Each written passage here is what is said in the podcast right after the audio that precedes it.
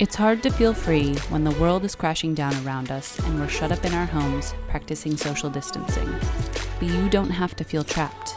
You can write your way to freedom. Welcome to the Write Away Podcast. Hello, and welcome to the Write Away Podcast. It is Monday, July 4th, 2022, as you're recording. I'm Chris Gain with my co host, JP Brian We are recording a little bit ahead of time because I'm going to be in the States starting tomorrow through 10 days from then, whatever, math. through question mark. Um, I think it's like I think I actually get home on the 16th. So this writing update will be a little bit out of date by the time it gets to you. And then come end of July, we'll have a lot to update you on, hopefully. Yeah. Yeah, absolutely. How was your writing week? Okay, it was great. um, I had been going slow on edits for book two, and then I put myself in gear. And on Friday, uh, I think I edited like 40 plus pages, and then the next day it was like 30 plus pages. I now have 40 pages left with a goal of doing about 10 ish pages a day once the day job starts back up tomorrow. And I've been keeping to that. And I, I love the and part because the fact that there's an and is awesome. Um, I outlined the Publish in Six, and I already started drafting it yesterday. And my goal is to have two chapters done this week, and um, I'm starting drafting chapter two, and then I'm going to do edits throughout the week because I want to do this thing where uh, I write and edit because I have outlined everything out. I'm going to put the goal that like every week I'm going to do it like it's a Vella episode or a serial fiction episode.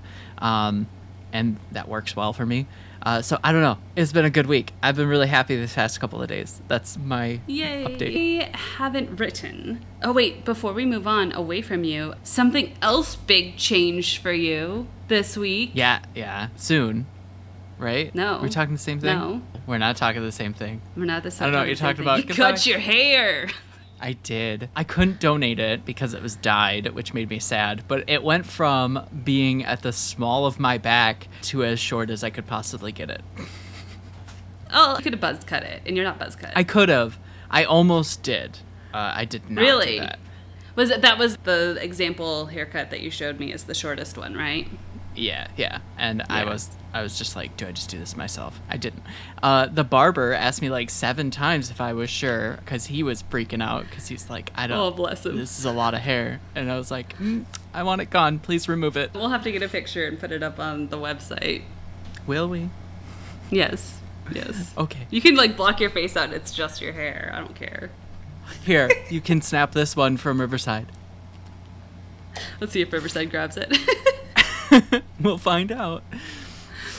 Wonderful. Um, yes, tell me, about your week. I, I did not get any new writing done. Thursday, when we recorded last, was a release day. Day, I basically binged Umbrella Academy and kept up to date messaging readers because because of Susie dying, a lot of readers were responding to emails where they normally wouldn't. They were responding to Facebook posts, so I was responding back to them because I just felt like that was the right thing to do. And that was the last day of my kiddo having school for the next two weeks. So Friday he was home. I did get a bunch of weird admin work done. I worked on some audio stuff. I worked on I don't know, it was just a, like a hodgepodge of things that needed to get done that were really good for a day when I didn't want to expend creative brain space. So that was very much Friday for me. Yesterday was absolutely nothing until it was bedtime.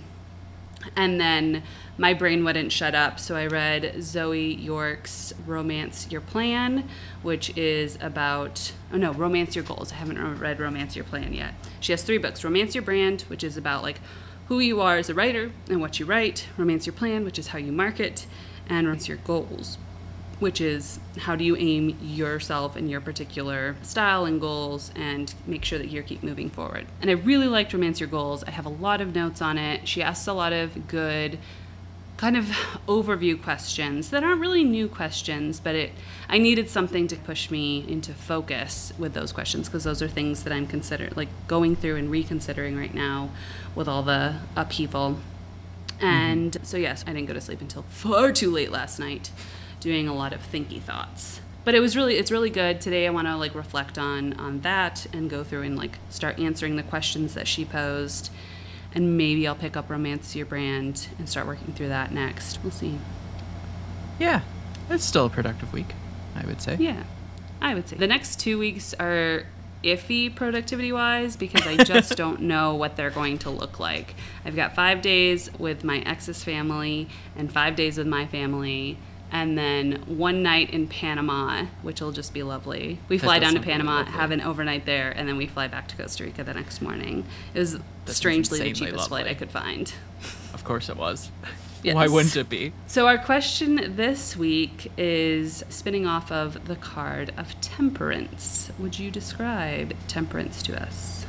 Absolutely. Upright keywords are balance, moderation, patience, and purpose. Reversed keywords are imbalance, excess, self healing, and realignment. So, card wise, it shows a large winged angel who is both masculine and feminine, uh, wearing light blue robes with a triangle enclosed in a square, uh, representing that humans, the triangles, are bound by the earth, natural law of the square. Um, and pouring water between two cups symbolizing the flow of alchemy and life. So really this is all about like finding that balance between two things. In the background there's a winding path up mountain range reflecting the journey through life. So yeah this is just like taking that balanced path and things. Now, this for me prompted the, the question that so many writers come to at some point, whether it's before they start writing, for most people, it's after they've had a few unsuccessful books out. But how do you write what you love while also writing to market? And I feel like this is something that you've had in mind from before you started preparing to publish whereas most mm-hmm. writers don't and that's part of your like analytical future futuristic brain but also you have a lot of friends who are successful writers so like that's what we talk about so that was influencing you so how have you approached this as you've been publishing I yes. I would say the series that AB and I are coming out with is very marketable.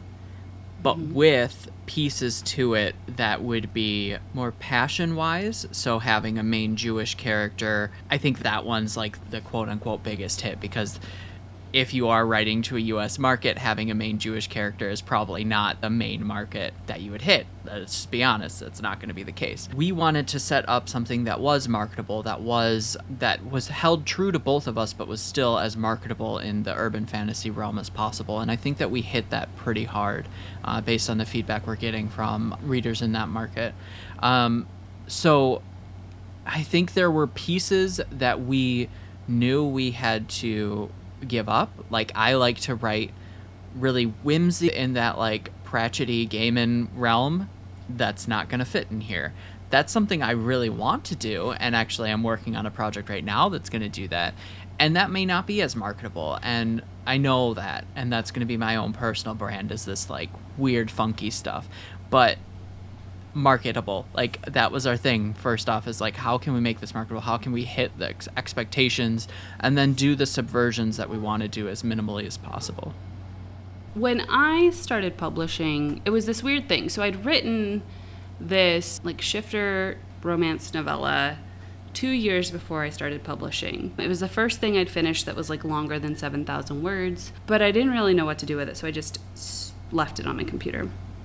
And then when a friend who I had I co-written with her before, I don't think I had co-written with her up to this point when a friend was like, "Hey, I discovered this weird little shifter like subgenre on Amazon. We should write it." I was like, "Oh, I actually have a story that would fit that really easily if I change a few things." So like that was somewhat written to market. It was something that I'd written without very much idea of focusing on market and then added market things after the fact. And then my first series, which I don't really think really anyone knows that I wrote because it's under a pen name I don't use anymore, was so chaotic. I did not know how to write a consistent series. It was like every book in that series was a different genre. Thankfully, they made money because the subgenre at that point was hot and people were just reading whatever. And one of the books that I'm most proud of is in that series, but it doesn't really relate well to the other books in theme or style. Like it's just related characters in the same town. Yeah. Um, so it was it was from that experience that one I realized that like I needed to focus more. So my next series was very focused on what the genre wanted, um, what keeping in consistent tone, and then when I co-wrote with Susie, like that was even easier because we had like a mission. It was like kind of monster of the week, but it was just mission of the week. We had a team. They had a mm-hmm. mission every book, and I really learned how to write a cons- like a super consistent, focused series from that, which I promptly forgot about the next time I went on to write a solo series because when you have a mission of the week or a monster of the week, the formula is rather easy. And the second series I wrote did not have that, and so I felt very lost in learning this new way of telling a softer, gentler series. It's I go back and forth like even though I've been doing this for 5 years, even though I have 60 plus books that I have written or co-written, I still occasionally F this up. And I do that when I'm under pressure and under deadlines and haven't clearly set up expectations beforehand. So those are some things I've learned.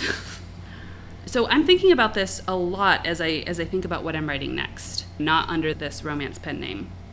Um, about writing what I want, which is queer fantasy, and there is a market for that. A lot of people like to say that it's a really small type market. It's been a mostly trad dominated market, and if you're only advertising on AMS and Facebook, you're going to miss the majority of the market because the majority of the market is like millennials to Gen Z, and Gen Z is buying paperbacks, not ebooks.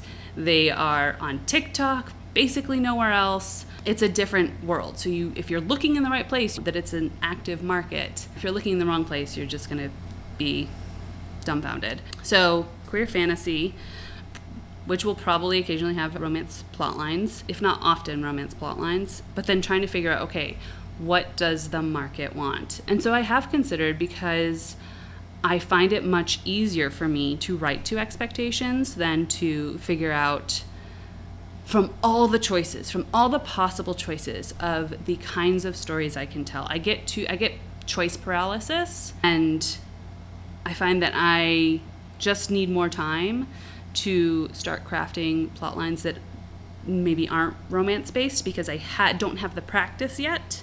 So it's going to take me longer. So that's something I've had to recognize. But I've also thought maybe I stick into like a lighter romance plot feel, like keep romance fairly prominent and just not do the things or choose subgenres that more fit like what I want to write. So like fade to black instead of explicit. And thankfully right now, cozy fantasy is this up and coming subgenre.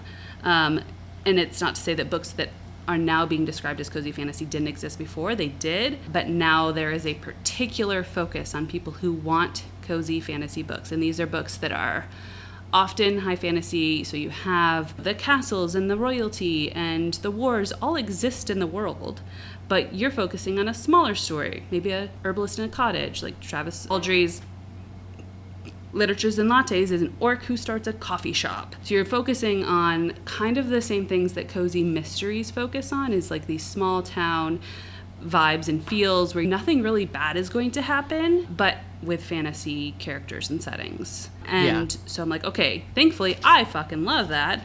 Let's see like how I can take that. I've made big lists of what I've seen readers like really enjoying about cozy fantasy so that I can make sure that I don't go off track in my writing because I'm used to writing a bit more not dark but a little bit more violent because of the team mission things and just getting a really clear idea on what that is and let myself just run at that for a while because I have enthusiasm for it.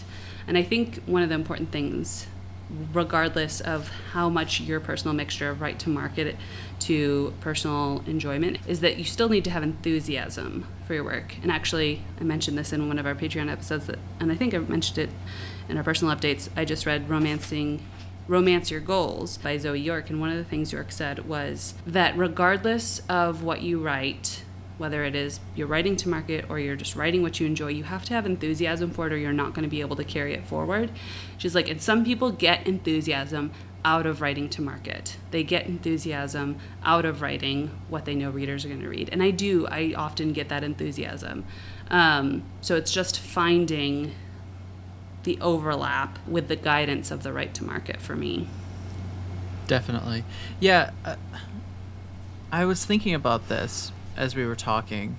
And when Abe and I first started drafting what is to be Dark Pawn, which is like a young adult urban fantasy, we were like, this is horror.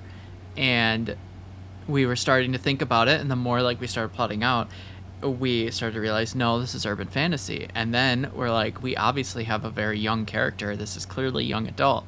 And each time that we took those steps, like it inferred what expectations were to be made out of the story from the grain of story that we had. So like we were like, okay, this is urban fantasy, so clearly we need to put it in a more urban setting, have magic system, blah blah blah, like less horror rate related. YA, we needed to include some form of a romance, uh, not necessarily, but YA does better in that sense, and there was space for it, so we add to it. But I think that's what my process is more or less is I'll have an idea, wild crazy idea. I'll be like, I have this story I want to tell. But then I look around me and I look at like where does my story fit and how can I play with the expectations in that realm uh, to make my story an interest to that audience. Because I think that's like the stopping point one can make is they're like i have the story to tell. I don't care who reads it. It's going to be my story my way. It doesn't have a genre. It doesn't fit anywhere. Or and this is the route i like to go i have this crazy idea. Where's my audience? Mm-hmm. okay. Where's the expectations that they have that i can shoe in to my story without ruining the integrity of the story I want to tell. And that's where I ended up for the Publish in Six project. It's it's a cozy fantasy more or less. Uh, it really aligns with a lot of like the funny sitcom fantasy-ish stories that I used to watch as a kid and some of the stuff that I used to read as well. So I know that there's an audience for it because I'm that audience. Um, and so I know what materials to look at to look for templates and ideas.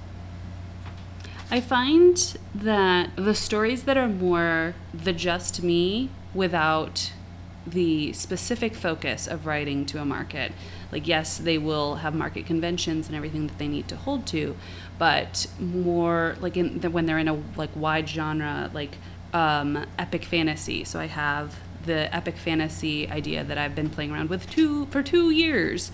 That I first was like, oh, I'll put it on Vella, and then that just didn't happen because I'm not ready to write that. It takes me mm-hmm, longer mm-hmm, mm-hmm. to figure out what that story is going to be because something like epic fantasy has so many options. Readers in that genre, one like long, that's about the and the only rule for epic fantasy because then there's subgenres in epic fantasy. Because you can have no magic you can have magic. Like it's just there's too many options. So i have to sit with that for longer to figure out what it is that i want it to be but when I'm writing to market, for me, it actually goes backward. It's like, I'm like, oh, I really like this genre. This is working for me. This is exciting for me. So, like, cozy fantasy. I'm very excited about cozy fantasy. How do I write a cozy fantasy story?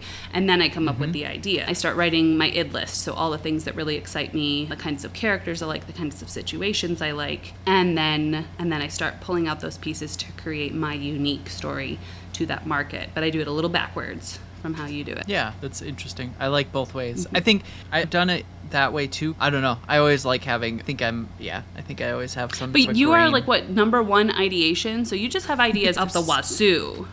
It's true. I don't know why I, they exist either. It's like I need a like I sometimes need a, a starter, a fire starter, to and like in a box to create the ideas in. yeah, there are too many ideas, but they're all weird and don't make sense. That's yeah. usually how it goes. My question for our listeners this week is how do you balance the two, writing what you want and writing to market? It's a unique answer for everyone, so I'm really curious what everyone's balance is. Absolutely. All right, now we are going to go record our Patreon special episode, which is a focus on business, inspired by our card of the week, Temperance. And this one we've actually had planned for a while based on some stuff that has happened in the last year. Quite a while ago, not pointing at any specific instances, but how do you navigate drama in the writing community? So I hope that you will come on over to www.patreon.com slash writeawaypodcast. Um, see the topics that we've been covering over our tarot focus and see if you want to jump in and listen to those. We'd love to have you over there. Thank you. See you later.